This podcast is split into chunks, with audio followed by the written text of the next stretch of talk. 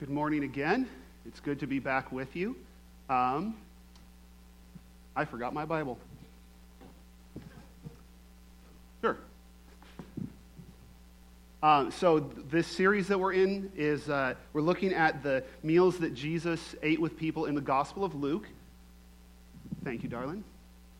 Um, because this is a major theme in the book of Luke, and it's also eating is a very important. Um, it's a very important practice in human society and human lives. When you eat with another person, you're never just eating.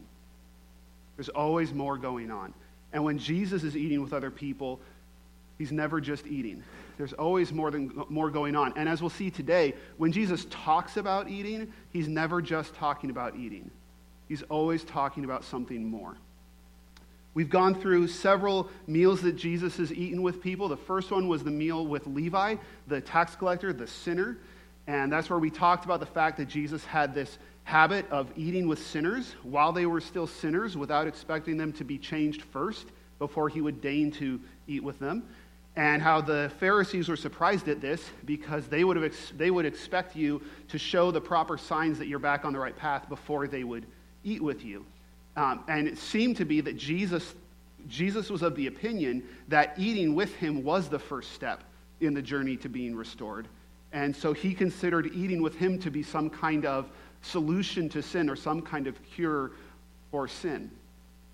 After that, we looked at a meal where Jesus ate with a Pharisee, and we were surprised to find out, you know, we talk a lot about Jesus ate with sinners, but he actually ate with a Pharisee.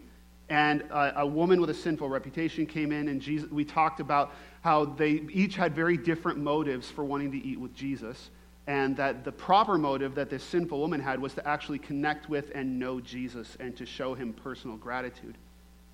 Since then, we've also talked about the feeding of the 5,000. Uh, Tim came in uh, from TRH and preached on that. And then we talked about Martha and her, uh, the fact that she was being distracted by so many things when really the point of eating with Jesus is to spend time with Jesus. That is the the essential ingredient in the meal is spending time with Jesus. Last week, Derek Voorhees from Boise Bible College came and talked to us about another time when Jesus ate with Pharisees and how Jesus uh, confronted them with the fact that they were being stumbling blocks to the kingdom.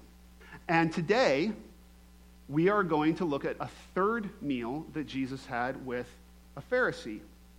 It's interesting. We talk about Jesus eating with sinners, which he absolutely did, but in Luke, we have more meals with Jesus and, and uh, Pharisees than with hosted by sinners. There's three times he eats with Pharisees, and there's two meals where he's hosted by sinners.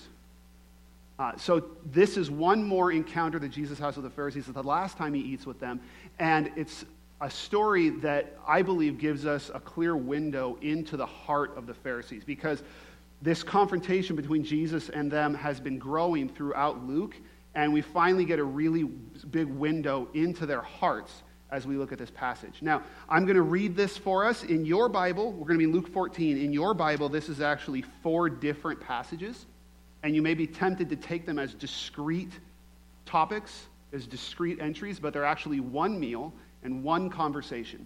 So I'm going to read through the whole passage because I want you to hear it all as one conversation and then we're going to unpack it together. Luke 14 1. Uh, one Sabbath, when Jesus went to eat at the house of a prominent Pharisee, he was being carefully watched. There in front of him was a man suffering from abnormal swelling of his body. Jesus asked the Pharisees and experts of the law, Is it lawful to heal on the Sabbath or not? But they remained silent. So, taking hold of the man, he healed him and sent him on his way. Then he asked them, If one of you has a child or an ox that falls into a well on the Sabbath day, will you not immediately pull it out? And they had nothing to say. When he noticed how the guests picked the places of honor at the table, he told them this parable When someone invites you to a wedding feast, do not take the place of honor for a, for a person more distinguished than you may be invited. If so, then the host who invited both of you will come and say to you, Give this person your seat. Then, humiliated, you will have to take the least important place. But when you are invited, take the lowest place, so that when your host comes, he will say to you, Friend, move up to a better place. Then you will be honored in the presence of all the other guests. For all those who exalt themselves will be humbled, and those who humble themselves will be exalted. Then Jesus said to his host, When you give a luncheon or dinner, do not invite your friends, your brothers or sisters, your relatives, or your rich neighbors. If you do, they may invite you back, and so you will be repaid. But when you give a banquet, invite the poor, the crippled, the lame, and the blind, and you will be blessed. Although they cannot repay you, you will be repaid at the resurrection of the righteous. When one of those at the table with him heard this, he said to Jesus, Blessed is the one who will eat at the feast in the kingdom of God. Jesus replied, A certain man was preparing a great banquet and invited many guests. At the time of the banquet, he sent his servants to tell those who had been invited, Come, for everything is now ready. But they all alike began to make excuses. The first said, I have just bought a field and I must go and see it. Please excuse me. Another said, I have just bought five yoke of oxen and I'm on my way to try them out. Please excuse me. Still another said, I just got married, so I can't come. The servant came back and reported this to his master. Then the owner of the house became angry and ordered his servant, Go out quickly into the streets and alleys of the town and bring in the poor, the crippled, the blind, and the lame. Sir, the servant said, What you have ordered has been done, but there is still room.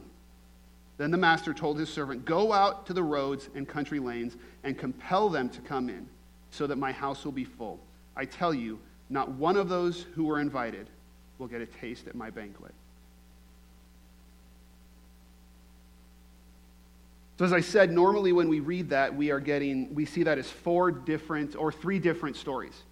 There is Jesus healing someone on the Sabbath, and then there's Jesus giving them advice on table etiquette and humility, and then there's the parable about the kingdom and uh, the people coming in. And we treat those as three distinct stories, but they're actually one conversation.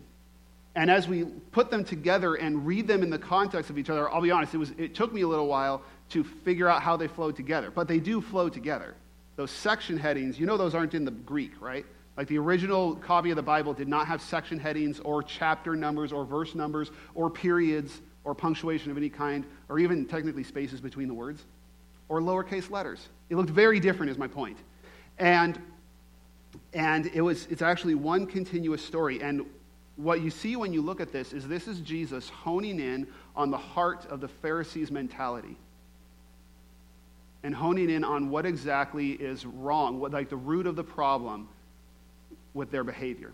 Because Jesus starts by bringing up a, a, controversy that he, he just will not let go of. This is the third time that Jesus provokes this exact same conversation in the Gospel of Luke. So there's a man there with swelling, and Jesus asked the experts, the Pharisees, experts in the law, is it lawful to heal on the Sabbath or not? But they remain silent. This is the, Jesus brings this up, right? And this is the third time Jesus brought it up. And this is also probably exactly what it said the Pharisees were watching him. This is exactly the kind of thing they were watching for. Because this is the key dis- point of disagreement between Jesus and the Pharisees. That the Pharisees would say, healing is work, and you're not allowed to work on the Sabbath. And so you should not heal on the Sabbath. So they're saying the letter of the law says this. Now, they're actually adding letters to the law because the law doesn't say that healing counts as work. So it's not a, this is not a question of should we follow the law or not. It's actually a matter of what did God mean when he said don't work on the Sabbath. Does he, are, are we supposed to have this rigid legalistic understanding of that? or some other understanding. And Jesus would say that healing someone is not work. The healing someone is not, is not against God's intention for the Sabbath, and so it doesn't violate what God told them, how God told them to observe the Sabbath. So what's, but what's happening here is this points out a heart condition with the, um, or, or, a conviction that the, the Pharisees have, that this main difference between Jesus and them, which is that the Pharisees prioritized rule keeping over compassion.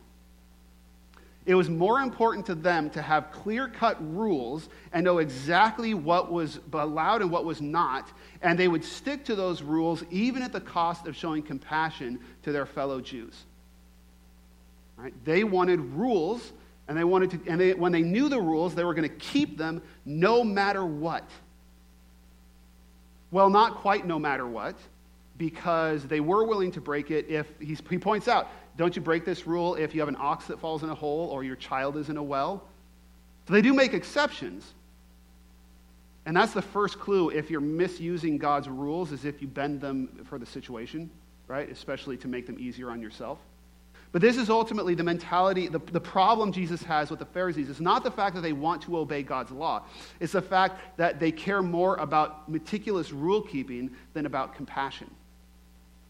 And so then Jesus addresses that issue. Now, you, you can be forgiven for thinking that he actually goes on to talk about table etiquette. Because your Bible has a break in between the paragraphs, and then it says humility or something like that in the title, right? So you might think he's now talking about table etiquette and humility and giving practical advice on how to wisely handle so hierarchical social situations. That's not what he's doing. Just notice what it says. Jesus moves on from the conversation. He says, he, when he noticed the guests pick the places of honor at the table, he told them this parable. What is Jesus, everything that Jesus is about to say, what is it? It's a parable, right? A parable uses he- earthly terms to talk about heavenly things, right? It uses earthly terms to give a heavenly perspective. So Jesus is going to go on to talk about where you, like, how you should handle being a guest at a meal and how you should handle hosting a meal. But he's, he's talking about meals, but he's not talking about meals. You see what I mean? It's a parable, so it's not, he is not simply concerned with you saving face at a, at a dinner party, right? That's not his primary concern is to look out for your social life and make sure you don't embarrass yourself at a, at a fancy dinner party. He's talking about something deeper. But notice that what he picks out in the Pharisees is their need to be at the head of the table, which is connected with this controversy, their, their position they take on the controversy over healing on the Sabbath. Now, I'm going to tell you what I see in this. I'm not claiming that this verse that I read show, says what I'm about to say. I think the whole story does, but I'm going to set you up for it here, okay?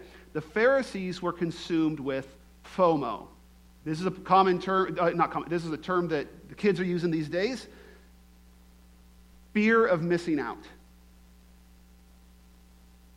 I'm going to argue today that the Pharisees were consumed with the fear of missing out. They wanted to get the best place at the table. They didn't want to mess out on the prestige of the table. And they wanted, but there's another table that they're concerned with. Remember, it's a parable. They're not just concerned with their seat at that table. They're also, they're mainly concerned with their seat at the Messiah's table. Because notice, as soon as Jesus mentions, when Jesus tells the parables, he keeps connecting it back to this bigger picture thing, right? At the end of the, um, when he talks about, you know, don't elevate yourself at a meal, but go to the end so that they'll bring you up, right? The point of that is not simply you not getting embarrassed at a meal, because it ends with those who humble themselves will be exalted, and those who exalt themselves will be humbled. That is not a blanket statement about dinner parties because that doesn't actually end up happening at dinner parties. Right? Normally, dinner parties, the people who exalt themselves get exalted, and the people who humble themselves don't go to dinner parties. He's talking about something bigger. He's saying that these principles of humility and elevating yourself, these are principles that will, be worked out at the, the feast of the Messiah at the end. And when he talks about what you should do as a host, Remember, he connects it with the reward that you'll get at the feast of the righteous at the end. That if you only give feasts to benefit yourself, then you'll have already gotten your reward. You don't get credit in heaven for throwing feasts that benefit yourself. What you're supposed to be doing, that will, what you can do that will affect your seating at the table of the righteous, is to do things that benefit others. That's kind of the, the basic logic of it, right? He keeps connecting it back. And then, as soon as he mentions that feast, one of the Pharisees, their ears perk up. One of those at the table with him heard this. He said to Jesus, Blessed is the one who will eat at the feast in the kingdom of God. Because that's what it's all about. They are concerned, they are consumed with the fear of missing out on their place at the table. And they believe that there is a limited number of seats at the table, and who gets invited to the table depends on who keeps the rules. So they obsessed over the rules because they were afraid of missing out on the kingdom of the righteous. This is why, when, so notice that they're willing to break the rules. If I'm a Pharisee, I'm willing to break the rule on the Sabbath for my son who falls down a well, or my ox who falls down a well, but I'm not willing to heal that person on the Sabbath because that might endanger my place at the table. Notice the common theme and the exceptions that they're making. They're afraid of missing out. I'm afraid of missing out on that oxen or on my child, or I'm afraid of missing out on the feast of the kingdom. But ultimately, this is what they're consumed with, is that they don't want to miss out. In the short term, whether it's the good seat at the fancy dinner party, or they're keeping their livestock or their children, but ultimately, their place at the table. I already talked about that. So here's the problem, though. There's a controversy. Jesus disagrees with them. Jesus' message contradicts this whole mentality because Jesus preached a kingdom based on grace to which everyone is invited. This is the difference in G- between Jesus' interpretation of the law, Jesus' heart, and the Pharisees' interpretation. Is that Jesus says it's not there aren't a limited number of invitations and there isn't a limited number of resources. God is gracious. He takes care of his people, right? This is the Jesus who said, Don't worry about your food or your clothing. Seek first the kingdom. This is the, this is the Jesus who said, uh, Don't fight back against people who persecute you. Don't hate those who hate you. Basically, Jesus says, focus on the kingdom and God will take care of what you need because God is gracious, God is generous, and you don't need to worry about missing out. When Jesus tells that story about the master who's throwing this feast, is there a limited number of seats at the feast? Like, is there, a, is, the, is there a problem with seating at the feast? No, right. In fact, the, the, the king or the master of the feast wants it to be as full as possible. He cares about it. His main priority is for the feast to be full. He's not concerned about the quality of his guests. He's concerned about how full the feast is. And he has so much room that they bring in all the beggars, they bring everybody in town, all the people who live in town who are poor and needy, and they're still not full. He says, I still want more people here. Go out and find everybody who's walking past town and make them stop here for the night and come eat at my feast because I want my meal to be full. Does this master have a problem with this, his food supply?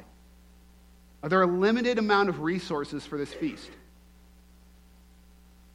This is the way Jesus portrays the Father, as inviting us to a feast that is full. It's not a mentality that there's a limited, uh, uh, you know, just a limited number of tickets. Getting to heaven is not getting to the Super Bowl.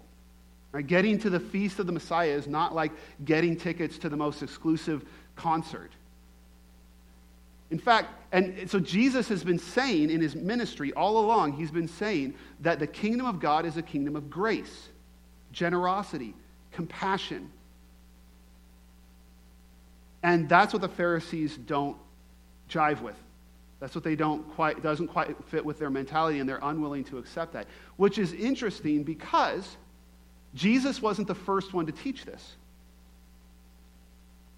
In chapter 13 is the last time that Jesus had this argument with the Pharisees, and this time it was a woman who had been crippled and bent over for years. Uh, oh, sorry, I'm sorry. First of all, what day did this happen on? This the, chapter 14. What meal are they having? Sabbath meal. So this is the Friday night meal. The Sabbath has started as soon as the sun goes down, and they're celebrating the Sabbath, right? That's important because what is the Sabbath about? Well, notice that in chapter 13, it was another Sabbath day, and a woman who was bent over for, for several years uh, came, and Jesus healed her. And they had the same argument about whether he should heal her. And, and, Jesus says, Should not this woman, a daughter of Abraham, whom Satan has kept bound for 18 long years, be set free on the Sabbath day from what bound her? He's saying, it, it, What better day could there be for healing than Sabbath? Why is that? Well, because Sabbath was not simply about taking a day off. It wasn't simply about getting a day of rest so you can work harder during the work week. The point of Sabbath was one day out of every week, you and everyone who works for you gets a break. All your servants, all your animals, everybody gets a break no matter what. This isn't a way that people, because like we found a way to make money off the Sabbath, right? Like, I worked in, in electronics sales, and we made our most money when other people took their Sabbaths, right, on the days they took off. I had to work because that's when I could make money. No, they shut everything down. Everybody of every level takes a break, one day out of the week. One year out of every seven, the whole, all the land gets a break. Even the, the land, the farmland gets a break. They don't farm for a year. They also regularly forgive debts. They regularly release slaves. And they regularly return all the land to the original families that owned it. If you actually follow Sabbath, from the very beginning, Sabbath was meant to create a, a community of grace where there was enough for everyone, where you didn't have people accumulating wealth and other people going into poverty, where you didn't have people who had to work every day and other people who got to take a break, where, and, and the whole thing depended on trusting that God would provide enough food because you can't take a year off farming and, and without trusting that God's going to provide enough food, right?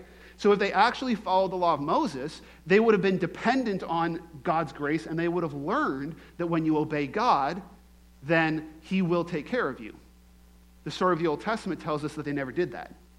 They never actually trusted the law. But what we see is that Jesus and Moses preached a kingdom based on grace to which everyone was invited. God's going to take care of his people, even if you take a year off farming. Every 50 years, you have to take two years in a row off. And it's for everybody, even your servants, even your animals, even the dirt gets a break. which sounds like a wonderful world to live in, right? And yet, there is still this note of threat in what Jesus is saying. There's this note of danger. Because Jesus warned the Pharisees that they were in danger of missing out on the kingdom of grace. So maybe their fear is well founded, right? They're afraid of missing out, and they're going to miss out. So they should be afraid, and they should be trying hard, and they should be making sure all the just change your dies and you know, dot different I's and cross different T's. That's what a lot of us have done as Christians. Has said, oh, well, yeah, you still might miss out. You're just following the wrong thing. You just didn't get the memo that the law of Moses isn't the isn't the law you have to follow anymore. There's this new thing from Jesus, so we're going to figure out what all those rules are, and that's right. But Jesus clearly is saying that there is a chance of missing out on the kingdom of grace. Remember, he says, All those who exalt themselves will be humbled, and those who humble themselves will be exalted. And he says, Not one of those who were invited will get to taste of my banquet. So there is a possibility of missing out on the kingdom of grace. But where does that possibility come from? The possibility, uh, basically, what we see in this story is that they were missing out on grace because they wouldn't accept grace. This is why we miss out on grace. It is because we will not accept a world based on grace. Because it is more comforting to us to be in control of how we get in, of what place we get at the table. We don't want to trust that at the end, when the master shows up to the meal, he's going to bring us up to the head of the table, right? We, don't, we would rather claim the seat at the head of the table and hold on to it because we don't trust. This is the problem. This was the problem with the Israelites. The Israelites didn't earn God's grace by following the law. If they followed the law, God's grace was going to sustain them so they could follow the law. Right? You can't follow the law without God's grace. So the whole point was they were supposed to live in God's grace, but they couldn't accept a world in which God takes care of his people and his people should focus on other priorities. They couldn't accept a world where I can let God take care of sustaining me and I focus on building the kingdom. They weren't willing to live in that world. And, and here's why this is where we get messed up, where we think in a world of grace, then there's, if, if we say God is gracious and there's a kingdom of grace, then nobody can miss out. And that's where we get into universalism and say God would never exclude anyone from the kingdom of grace, which is not what the Bible says. Jesus frequently talks about people being excluded from the kingdom of grace, but the question is why? Well, I want you to imagine this. Um, what it's like for a person in a world of grace where we're not in competition, where there's enough seats for everyone at the table, there's enough food for everyone at the table. Imagine what it's like to have a person living in that world who thinks there isn't enough, who thinks they need to. Like, okay, I grew up with two older brothers, right? We ate by the law of the jungle. If you don't eat fast, you don't eat at all. Okay? To this day, I struggle with eating my food too quickly because we also had a rule that if it's on your plate, no one can take it. So I would snarf down my first plate and then pile up my second plate and wait while the first plate digested because then my brothers couldn't take that food, right? But imagine what happens in a world where everybody is living by grace, but some people are not. I have a great visual for you.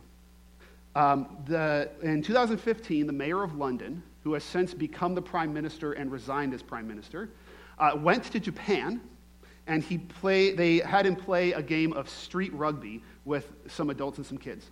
Okay? And it was just a, a goodwill game. They weren't keeping score. It was just to have some fun. And so it was some adults uh, in suits and some 10 year old kids. Okay? And Boris Johnson got the ball. If you don't know rugby, just think of it as football without pads. It's, a, it's not true, but it's close enough for the sake of this story. Um, it's essentially what it is. So he has the ball and he runs with it. And there's a 10 year old set up to block him. And Boris dodges to the side, but you know, he's a, he's a relatively older politician, so he doesn't do it well, and he starts to slip. And this 10 year old jumps in front of him, like moves with him, like you're supposed to in rugby, but Boris can't stop, and they collide and they fall on the ground. Not a big deal, except that the press got a picture that blew it way out of proportion. This is the picture. Just this, the, you know, the future prime minister of England just plowing through a 10 year old. This is what the Pharisees look like. The Pharisees are playing for keeps. They're playing to win the game. They need every touchdown, they need to score points, and they don't care who they plow through. So when the Pharisees are there at the meal and they're refusing to help this man with dropsy, this man with the swollenness, that man is the 10 year old kid. Have you ever played in a community game where somebody was taking it way too seriously? Or if you take it to another level, imagine that you got together for a fun game of soccer and one person decided they were going to play football. So they pick up the ball and they and they push through and they tackle you when you've got the like it completely disrupts the game right? Because in order to have a kingdom of grace people have to live by grace. We often when we talk about god's grace we think that it's just a matter of god lets me in even though i'm broken. It's, but it's not god's grace is not just about whether or not i get into heaven.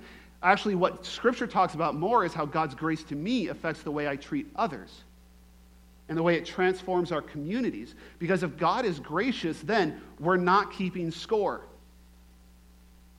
This is not a game we play for score. There is no, like, at the end, we get participation trophies, right? This is not, we're not actually competing with each other.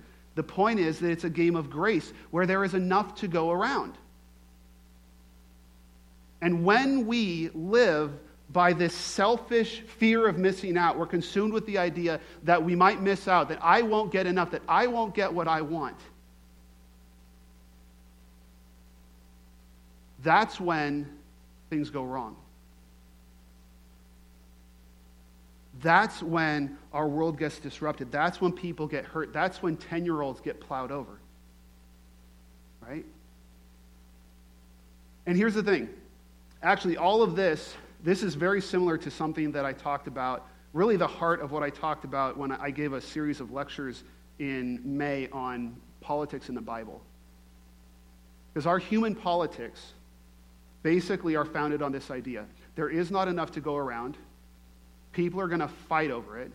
So, how can we control everything in such a way as to minimize the level of fighting so we can compete in a nicer way over the limited resources that we have? Right? There is not enough to go around. We're afraid of missing out, and people are going to fight. Um, and how, are, how can we best structure society to try and avoid as much fighting as we can? And that's what our political systems are designed to do. They're designed to create order in a world where there isn't enough.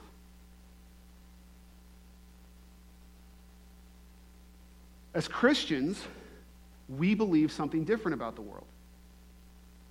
We believe that God is gracious and that he provides for his people and for his plan. This is why I would argue, and, and if this language turns you off, then just ignore the fact that I'm talking about politics. because it's the gospel nonetheless. But when I say politics, what I'm saying is that as Christians, our politics are different because we have a different base assumption about how the world works. We don't believe that there isn't enough. We believe in a God who is gracious. We believe in a God who provides. Who, and a God who made a world that works beautifully when we follow his design.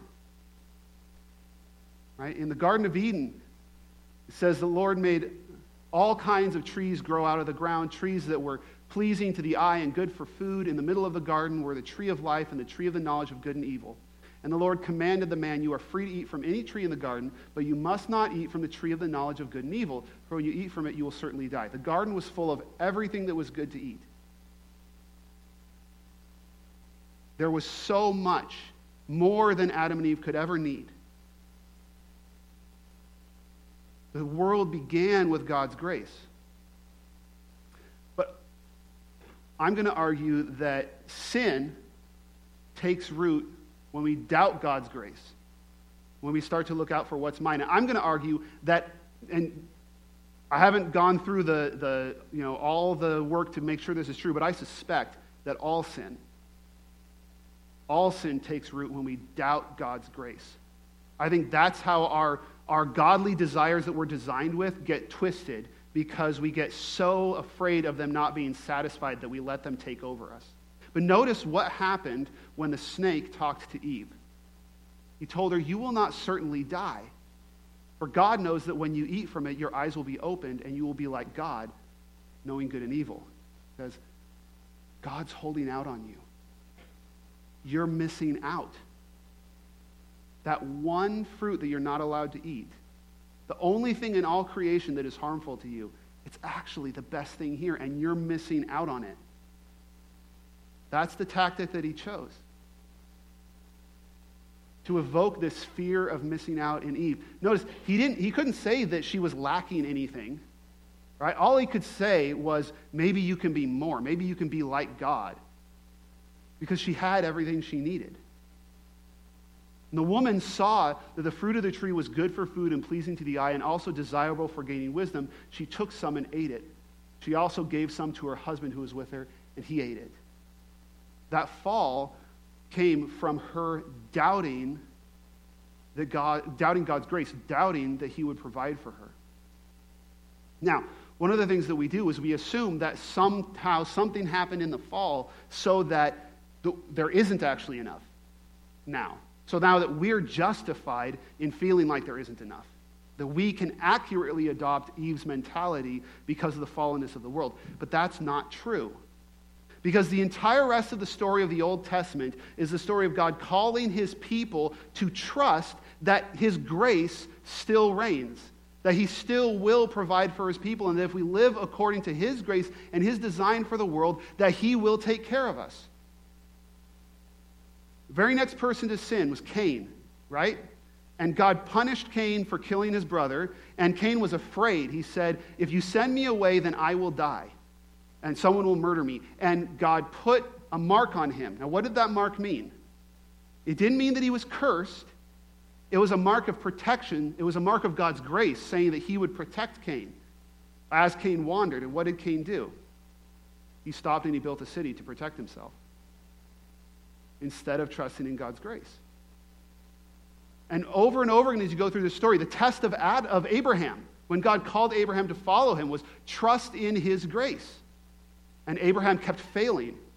He kept, he kept lying because he was afraid of being killed. He kept, you know, um, you know, sleeping with a servant because he was afraid that God wouldn't give him a son the way he promised. Over and over again through the Old Testament, God keeps calling his people to live in his grace and to prove to the rest of the world that God will take care of his people. And they keep failing until one person finally lived a life completely dependent on God's grace, and proved that God takes care of his people, that his grace is enough. Because that's what Jesus did. Right? Jesus came to this earth and he trusted God and he followed God's plan. You notice how, how the Bible talks so much about Jesus being obedient to the Father? And Jesus talks about the Father in a way that makes sense for us as human beings, but not necessarily, it makes it complicated when we understand that Jesus is also God. It's because what Jesus came to do is to show that a person can follow God's plan, can obey the Father every step of the way, even to the point of a torturous death on a cross. And God will vindicate him. Because that's the hardest test for us, is when we find out that being faithful to God means we're not actually, He's not going to give us enough in this life for what we want. Right? But it turns out that God is so gracious that He offers us eternity. And as Jesus was faithful to God every step of the way, He died on the cross in obedience to Christ, or in obedience to God, and he was resurrected and ascended and given authority over everything and to prove that God's grace can be trusted. And that is so hard for us to believe. The hardest thing we can do as God's people is to trust that there will be enough. To trust that God will take care of us because we have such a strong temptation to be pulled back into that fear of missing out. So much of marketing is pulling on your fear of missing out, right? If you don't buy this product, you're going to miss out. Look at how much fun these people are having with this product.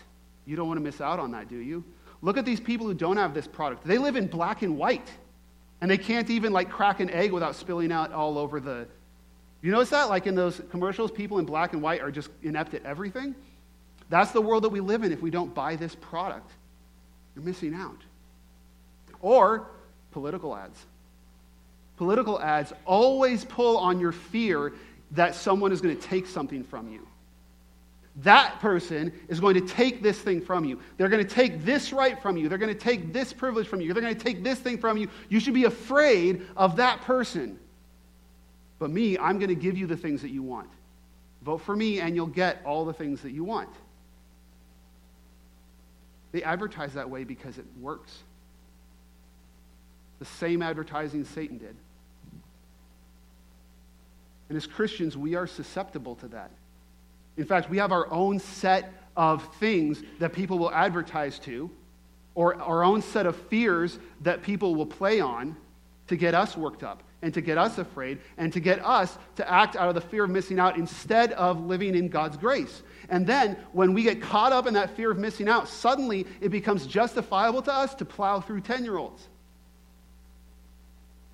And we start seeing people as obstacles to the things we want instead of people who need grace and mercy and love.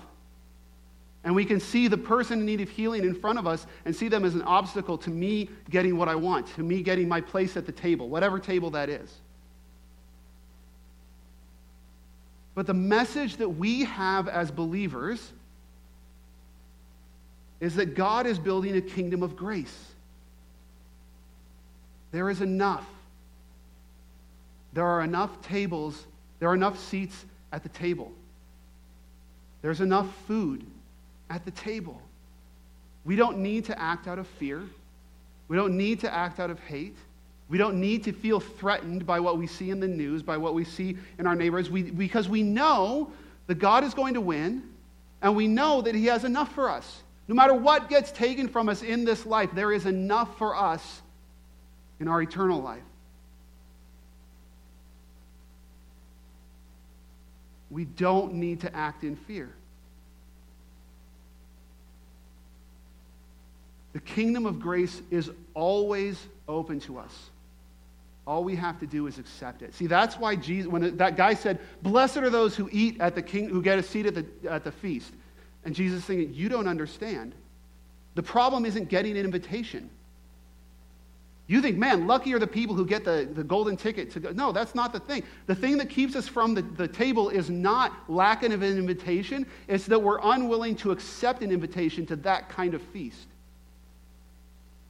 My favorite book of all time is The Great Divorce by C.S. Lewis. And in that, there is a, something that one of the characters says to another that I think is really profound.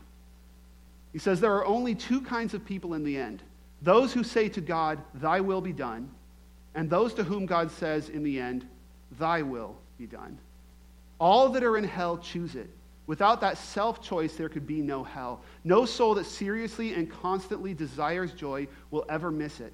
Those who seek find, to those who knock, it is opened.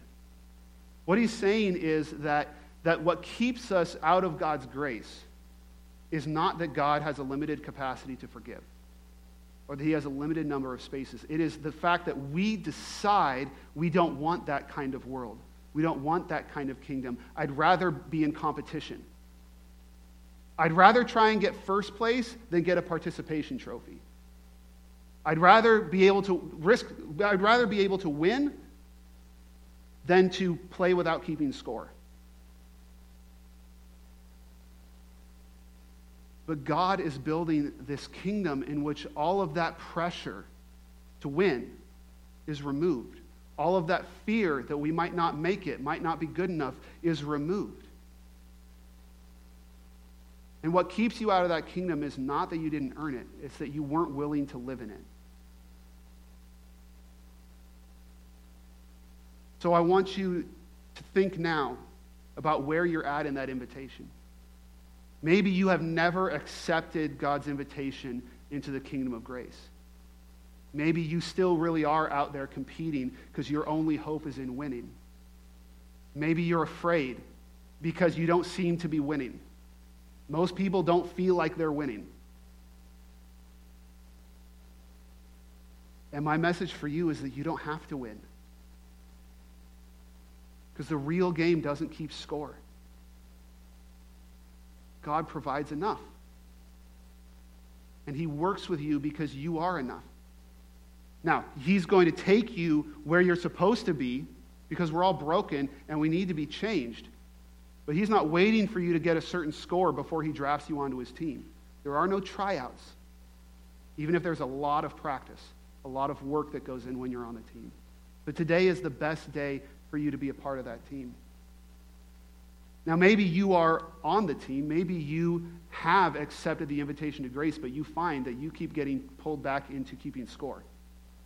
You keep trying to pick up the soccer ball and run with it like it's a football. Maybe you find that there are some 10 year olds in your wake. And you need to recommit to living in a kingdom of grace. If that's true of you, that puts you in a uh, category with roughly every other Christian who's ever lived. Because it's not natural to us to live in that world. But today is the best day for you to recommit to living in a kingdom of grace and offering grace to others, sharing that grace with others, because you cannot accept God's grace without being transformed by it. And if that sounds, being transformed by God's grace sounds like a huge job that you don't feel up to, it's okay because it's not up to you alone. Your most important help in that challenge is the Holy Spirit. As we give ourselves to God, He doesn't watch us and wait for us to figure it out ourselves. He comes down. His grace extends even to helping us learn to be gracious through the Holy Spirit. But He also gives us a family. We also work together to figure this out. This congregation is one of those branches of the family. So if you're looking for a group of people that will help you as, they're help, as we're helping each other figure this out, that's who we are. And we'd love for you to get um, more involved in being a disciple of Jesus. At Turner Christian Church, we believe that being a disciple of Jesus means that you connect with God and His church, you grow in faith and love, and you serve your community and world. And if that, if you feel called to take another step in discipleship, we have cards in the seat backs in front of you that you can use to fill that out and put it in the box, and we'll get a hold of you. I'm going to ask the worship team to come up, and I'm going to ask you to, to really consider right now what ha- where have you been in God's kingdom of grace? How have you been living? And in what ways do you need to reinvest in God's grace, return to that mindset of grace? And what opportunities do you have to share the good news with other people that there is enough through Jesus Christ and that we can all be transformed by his grace? I encourage you to consider that, consider how you might respond as we stand and sing our final song.